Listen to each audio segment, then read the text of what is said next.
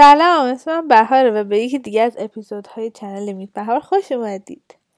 موضوع پادکست این دفعه در ادامه پادکست دفعه پیشه و قرار بیایم در واقع زندگی خواهر برادرهای زئوس رو بررسی کنیم و خودش رو قطعا و ببینیم که چه اتفاقاتی براشون توی افسانه های یونان میافته.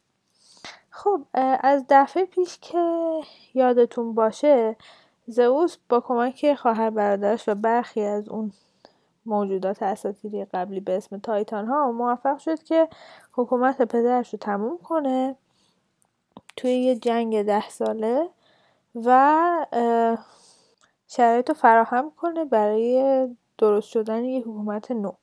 خب حالا چجوری این کارو کرد؟ این جالبه دیگه. اومدن. سه تا قلمرو رو قلمرو حالا بهشت آسمان و کوه المپ که متعلقاتش زمینم بودن. یه قلم رو در نظر گرفتن. آبها و اقیانوس‌ها رو یه قلم رو و دنیای مردگان و زیر زمین و یه قلم رو دیگه. بعد خب خواهر برادرهای زئوس اگه نگاه کنین کلا سه تا پسرم پوسایدن هیدیس و زئوس و اینا در واقع اومدن قرعه این قلمرو رو هر کدوم کشیدن و اینجوری شد که زئوس خدا یعنی فرمان روای در واقع آسمان ها و زمین شد. پوسایدن بهش دریاها رسید و هیدیز هم شد فرمان روای مردگان و زیر زمین. حالا بیایم از کوه اولمپ شروع کنیم. ما دوازده تا خدای اصلی داریم. بهشون میگن دوازده خدایان المپ که حالا معرفیشون می‌کنیم. اما به شکل قسمت قسمت می‌خوایم معرفیشون کنیم. چون که تو این اپیزود من در واقع می‌خوام بیام. خواهر برادرای زئوس و خود زئوس از همه مهمتر و همینطور آفریدوت رو به شما معرفی کنم که به جز هیدیس که بیشتر مواقع توی زیر زمین دنیای مردگان زندگی می‌کنه و پوسایدن که بعضی وقتا توی کاخش زیر اقیانوس ها اینا بیشتر از همه جا توی المپ با همدیگه زندگی می‌کردن و در واقع نسل موسن خدایان رو تشکیل میدن و بعد اپیزود بعدی می‌خوام بپردازم به بچه های اینا. معرفیشونم به این شکله که میام یه معرفی اجمالی و خیلی کوچیکی ازشون می‌کنم. و اگر یه داستان خیلی جالبی به نظرم بیاد که خب توی تایم پادکستم بگنجه برای هر کدومشون که داستانم سعی می‌کنم تعریف کنم. ولی خب بعضیشون واقعا داستان خیلی در هم تنیده دارن یا حتی بعضیشون هیچ وقت به اون صورت نقش اول نیستن. برای همین خب لزوما برای تک تکشون قرار نیست داستان تعریف کنیم. خب اولین کسی که قراره بریم پیشش و معرفیش کنیم اسمش هستیاست هستیا در واقع بزرگترین خواهر و بزرگترین فرزند بین المپیاست و حالا اون چیزی که نشون داده میشه همیشه الهه خانه و اجاق خونه است که معمولا توی هر خونه ای حضور داشته اجاق خونه و به همین دلیل حضور هسلیام همیشه احساس می شده و احترام خیلی خیلی خیلی خیلی زیادی براش یونانیان باستان قائل بودن. اما برخلاف این همه احترامی که براش قائل بودن ما در آینده می‌بینیم که اسم هستیا از اون دوازده خدای اصلی المپ یه جورایی خط می‌خوره و یک خدای دیگه ای که حالا در اپیزودهای بعدی معرفیش می‌کنیم مثل دایانایسوسه به جاش قرار می‌گیره. یه ورژنی هستش که توضیح میده چرا این حذف صورت گرفته. که ربط داره به خود اون چیزی که هستیا در واقع داره نمایندگی می‌کنه ازش و اونم اجاق خونه است. ببینید اجاق یه چیزی که نمیشه زیاد تکونش داد. همیشه یک جای ثابته تو خونه و وسیله پورتابلی نیست. و خیلی وقتا که زئوس و خب اون مشاوران و بقیه خدایان با هم جلسه داشتن هستیا به خاطر اینکه باید از اجاق نگه داریم کرد و نمی‌تونست اونو با خودش بیاره وسط جلسه خیلی وقتا از میتینگا و جلسه و اینا حذف می‌شد. برای همین یواش یواش جای خودش رو داد به یه خدای دیگه که حالا بعدا گفتم معرفی می‌کنیم. دومین کسی که می‌خوایم اینجا معرفیش کنیم اسمش دیمیتره. دیمیتر یک همچنان اله است. دومین دختر کرونوس و رعاه و الهه خاصرخیزی و نونه و باعث تغییرات فصلیه این خیلی مهمه چون ما توی همین اپیزود یه داستانی رو قراره بگیم که دقیقا راجع به همین تغییرات فصلیه. این تغییرات فصلی بیشتر به خاطر تغییرات وضعیت روحی دمیتر اتفاق میفته دمیتر کسی بود که به انسانها کشاورزی یاد داد و معمولا توی تمام مجسمه ها نقاشی هایی که وجود داره ازش معمولا به شکل زن میانسال نشون داده میشه. یه چیزی که شاید ندونید اینه که دمیتر در واقع همسر دوم زئوس هم بوده و راجع به فرزندشون جلوتر صحبت خواهیم کرد. خب الان می‌خوایم برسیم به یکی از خدایان مورد علاقه من که اسمش پوسایدنه خدای عصبانی دریاها که برای خودش یه قصر داره زیر اقیانوس ها و معمولا هم با یه نیزه سه شاخه نمایش داده میشه. همطور که اشاره کردم ایشون بسیار خدای بیقرار زودجوش و عصبانیه. و از صدق سری همین ویژگیاس که علاوه بر اینکه پوسایدن باعث مواد شدن دریاها میشه باعث ایجاد زلزله میشه. ولی خب دلیل اینکه همیشه همیشه ما زلزله نداریم و دریاها مواج نیستن همسر پوسایدنه که یکی از الهه های دریاییه و طبق اسطوره هایی که وجود داره اینه که صدای آرومش تنها چیزیه که می‌تونه پوسایدن رو آروم کنه. برای همینه که به همسرش در واقع میگن الهه دریاهای آروم یا غیر مواج پوسایدن علاوه بر اینکه حالا خداوند دریا هاست یه چیزایی هم وسط اختراع کرده یا درست کرده که معروف ترینش از پا هستن و یه رسمی هم داره که به کسایی که دوست داره یا حالا قهرمان هایی که دوستشون داره اسب هدیه میده. ایشون مثل برادرش زئوس که حالا در آینده مفصلا به این قضیه می‌پردازیم همسران خیلی زیادی داشته و بالطبع فرزندان خیلی زیادی هم داشته. حالا می‌خوایم راجع به یکی از معروف ترین همسرانش حالا همسر که نمیشه گفت ولی یکی از معروف ترین که ازش حتی بچه دار هم میشه صحبت کنیم مدوسا. خانم مدوسا رو احتمالا همتون با یک سری که موهایی از جنس مار وجود داره و به هر کی که نگاه کنه سنگ میشه می‌شناسین. اما خب مدوسا همیشه این شکلی نبود. برای اینکه بیایم داستانش رو تعریف کنیم اول از همه باید بهتون بگم که مدوسا جزو سه تا خواهر بود که به اونا می‌گفتن گرگون ها ولی برخلاف دوتا خواهر دیگهش فانی بود و اونها جاودانه بودن. اما اون چیزی که مدوسا رو خیلی متمایز می‌کرد از بقیه زیبایی خیلی زیادی بود که داشت و مخصوصا موهای خیلی قشنگی بود که شبیه هیچ کس نبود اون موها. به خاطر این زیبایی خیلی زیادش خب بلتب خواستگاران خیلی زیادی داشته مدوسا ولی خب از اونجایی که قلب مهربونی داشته و می‌خواسته در واقع خودشو وقف خدایان بکنه راهبه معبد آتنا میشه. معبد آتنا به این شکلی که فقط دوشیزگان رو قبول می‌کنه و اگر کسی راهبه اون معبد بشه تا آخر عمرش نمی‌تونه ازدواج کنه. به هر حال یه مدتی میگذره و پوسایدن یک روز مدوسا رو می‌بینه و یک دل نصد دل حالا علاقه مند میشه به ایشون. و بهش میاد میگه که من شما رو دوست دارم و شما بیا همسر بنده بشو. ولی مدوسا قبول نمی‌کنه و اتفاقی که میفته اینه که پوسایدن به مدوسا در معبد آتنا تجاوز می‌کنه و خب آتنا از این قضیه ناراحت میشه که در معبدش همچین اتفاقی افتاده. و حالا اتفاق جالبی که میفته اینه که به جای اینکه در واقع بره پوسایدن رو دعوا کنه یا در واقع مقصر رو ایشون بدونه از مدوسان خشمگین میشه و نفرینش می‌کنه تا به این شکلی که همه میشناسنش با موهایی به شکل ما رو نگاهی که آدم رو سعی می‌کنه در بیاد مدوسا از این اتفاق البته حامله میشه و حالا بچه های جذابی رو به دنیا میاره که حالا معمولا می‌تونم بگم که همتون اسم یکیشون رو شنیدید.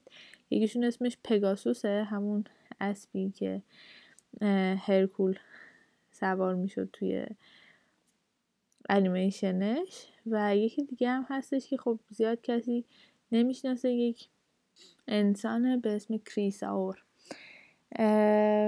خب این داستان پوسایدن بود. حالا بریم به بقیه خدایان المپ نشین بپردازیم. نفر بعدیمون هیدیزه یا هادس. خدای مردگان خدای زیر زمین و و و. نکته جالبش اینه که هادس بزرگترین پسر رئو کرونوس بوده. و حالا درسته که در حال حاضر ما به عنوان شخصیت منفی بهش نگاه می‌کنیم اما در افسانه های یونان هیچ وقت حادث آدم منفی نبوده. کسی بوده که تو خیلی از مسائل دخالت نمی‌کرده خیلی وقتا توی کوه المپ حضور نداشته زندگی تنهای خودشو داشته در زیر زمین. نکته ای که هست اینه که ما زیر زمین چون در واقع معادن زیر زمین قرار دارن حادث با حفظ سمت در واقع مسئول اونا هم بوده و بر همین خب ثروتمندی خیلی زیادی داشته. و نکته جالبش اینجاستش که یونانیان باستان یه رفتار دوگانه در مقابل حادث داشتن. هم زیاد نمی‌خواستن توجهش رو جلب کنن که نکنه حالا بمیرن و برن به اون دنیا. ولی در این حال خیلی هم براشون قابل احترام بوده حادث و خیلی سعی می‌کردن که حالا بی احترامی بهش نشه. به خاطر اینکه خب منبع درآمدشون اونایی که خب حالا سر کارشون با فلزات قیمتی بوده با حادث بوده. داستانی که راجع به حادث می‌خوام بهتون بگم داستان اینه که چجوری همسر خودش حادث انتخاب می‌کنه.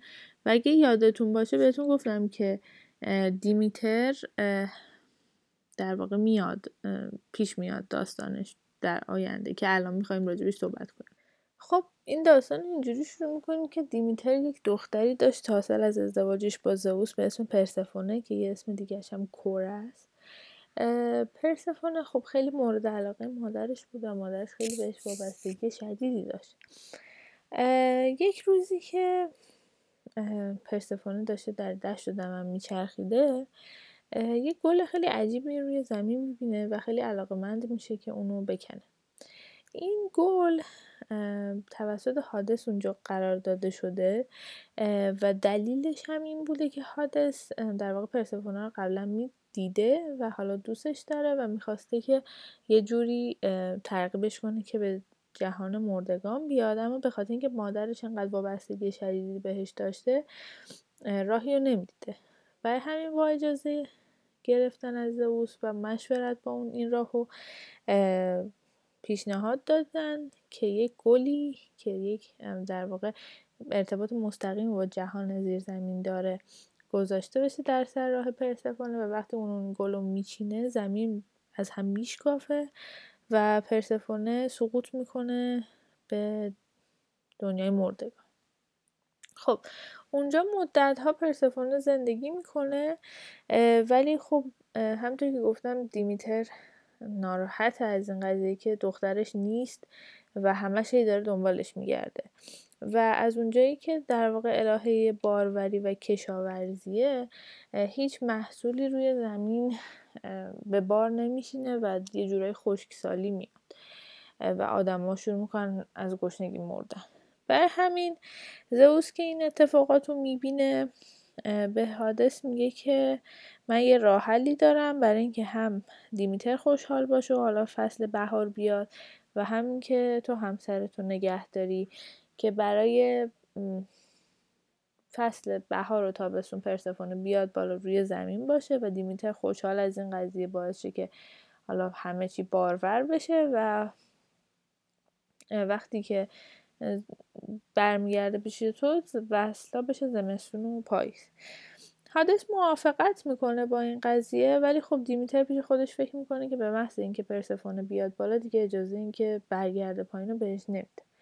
برای همین هادس به پرسفونه یک انار میده که در واقع وقتی که پرسفونه این انار رو می‌خوره و گاز می‌زنه یک پیوند جدا نشدنی از دنیای مردگان براش به وجود میاد و اون مجبور میشه که برگرده. برای همین پرسفونه علاوه بر اینکه در واقع نماد ایجاد بهار و تابستونه ملکه دنیای زیرزمینی هم هست. فقط یه نکته دیگه من بازم بگم. دوباره حادث رو به عنوان یک شخصیت منفی اینجا نگاه نکنید.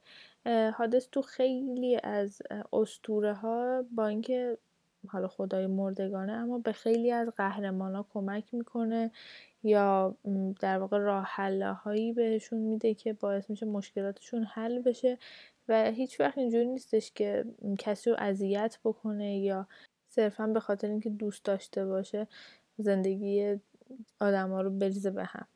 ولی خب یه خدای دیگه وجود داره که خیلی لذت می‌بره از اینکه زندگی بقیه رو بریزه به هم و اون هیچ کسی نیست جز هرا. هرا ملکه خدایان و همسر زئوس همسر رسمی زئوس که الهه ازدواج خانواده و زایمانه و برخلاف باور عمومی همسر سوم زئوسه. خیلی خیلی زیبا بوده. هرا و وقتی که در واقع زئوس بعد از اینکه جنگو می‌بره و اینا می‌بینه که هرا انقدر زیباست خودش به شکلی فاخته ای در میاره و میره به اون کوهی که هرا زندگی می‌کنه توش و انقدر باعث میشه که کولاک بیاد و برف بیاد و بارون بیاد که هرا مجبور این فاخته رو ببره توی اون محل زندگیش و بعد به شکل خودش در میاد زئوس و در واقع به هرا پیشنهاد اینو میده که با هم دیگه ازدواج کنن. هرا خیلی قدرتمنده به خاطر اینکه خب یه بخشی از قدرت های همسرشو داره. ولی خب اینکه ملکه خدایانه باعث میشه که در واقع اتوریته داشته باشه رو تمام خدایان. چهار تا فرزند از زئوس به دنیا میاره دو تا پسر و دو تا دختر که اون دو تا پسر جزو همون دوازده خدای المپ نشین محسوب میشن. ولی ویژگی اصلی هرا هیچ کدوم از اینا نیست. ویژگی اصلی هرا حسادت بی حد و حصرشه و حساسیت خیلی زیادش نسبت به زنان و فرزندان دیگه زئوس که حالا زندگی اونا رو واقعا نابود می‌کنه یه جورایی و حتی زئوس هم در این زمینه ازش میترسه و اگر می‌خواسته حالا شیطنتی انجام بده خیلی سعی می‌کرده که دور از چشم هرا باشه.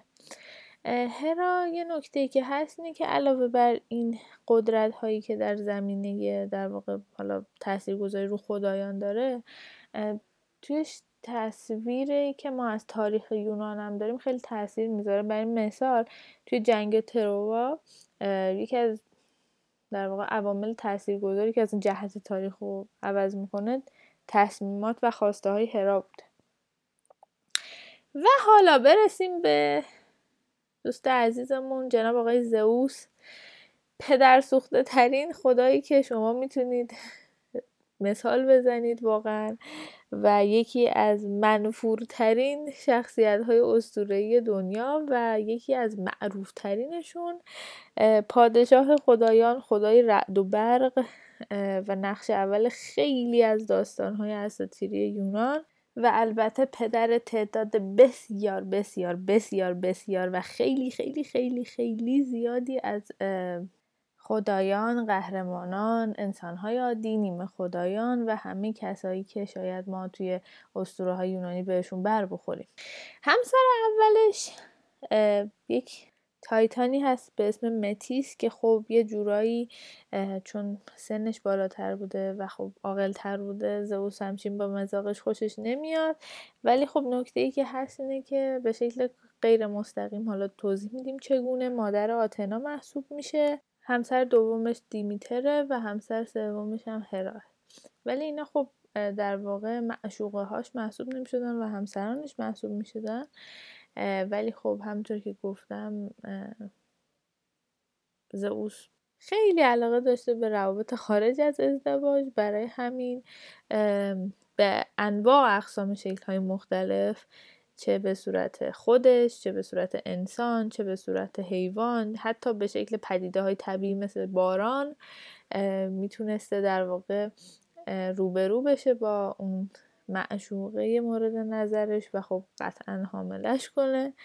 و برای همینه که ما داستانهای خیلی زیادی ازش داریم که نمیشه واقعا از بینشون حتی یکی رو انتخاب کرد برای گفتن. به همین خاطر زئوسو و ماجراهاش رو شاید بذاریم برای یک اپیزود کاملا جداگانه که در آینده بگیم. و الان می‌خوایم برسیم به آخرین خدایی که راجبش توی این اپیزود صحبت می‌کنیم به اسم آفریدوت. خب عزیزان من یه نکته که هست اینه که آفریدوت جزو خدایان مسنتر المپ دسته بندی میشه. اما حتی از زئوس هم خیلی بزرگتره از نظر سنی بخوایم نگاه کنیم چون که پدرش در واقع پدر بزرگ زئوسه. وقتی که پدر زئوس که همون کرونوسه میاد بر علیه پدرش میشوره با کمک مادرش پدرش رو در واقع اینجوری از بین می‌بره که اختش می‌کنه. بعد اون قسمتی که اخته می‌کنه رو کرونوس پرت می‌کنه توی اقیانوس و خب وقتی که توی آب پرت میشه معمولا آب کف می‌کنه دیگه.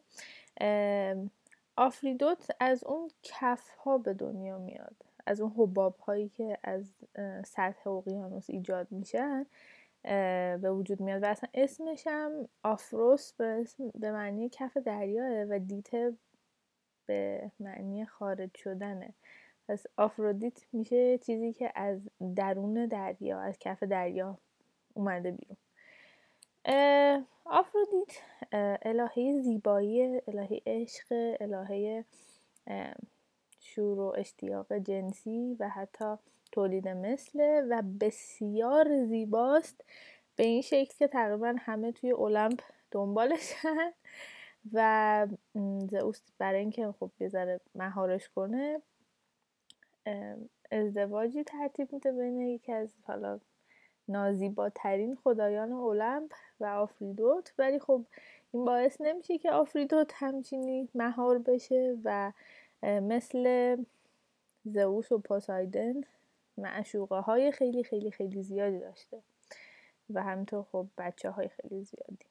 داستان مربوط به آفریدوت من در اپیزود بعدی میگم که در واقع راجع نسل جوانتر خدایان المپ نشینه و اینجا اپیزود تموم میشه. امیدوارم لذت برده باشید و اپیزودهای بعدی هم در کنار من باشین. خدا نگهدار و به امید دیدار.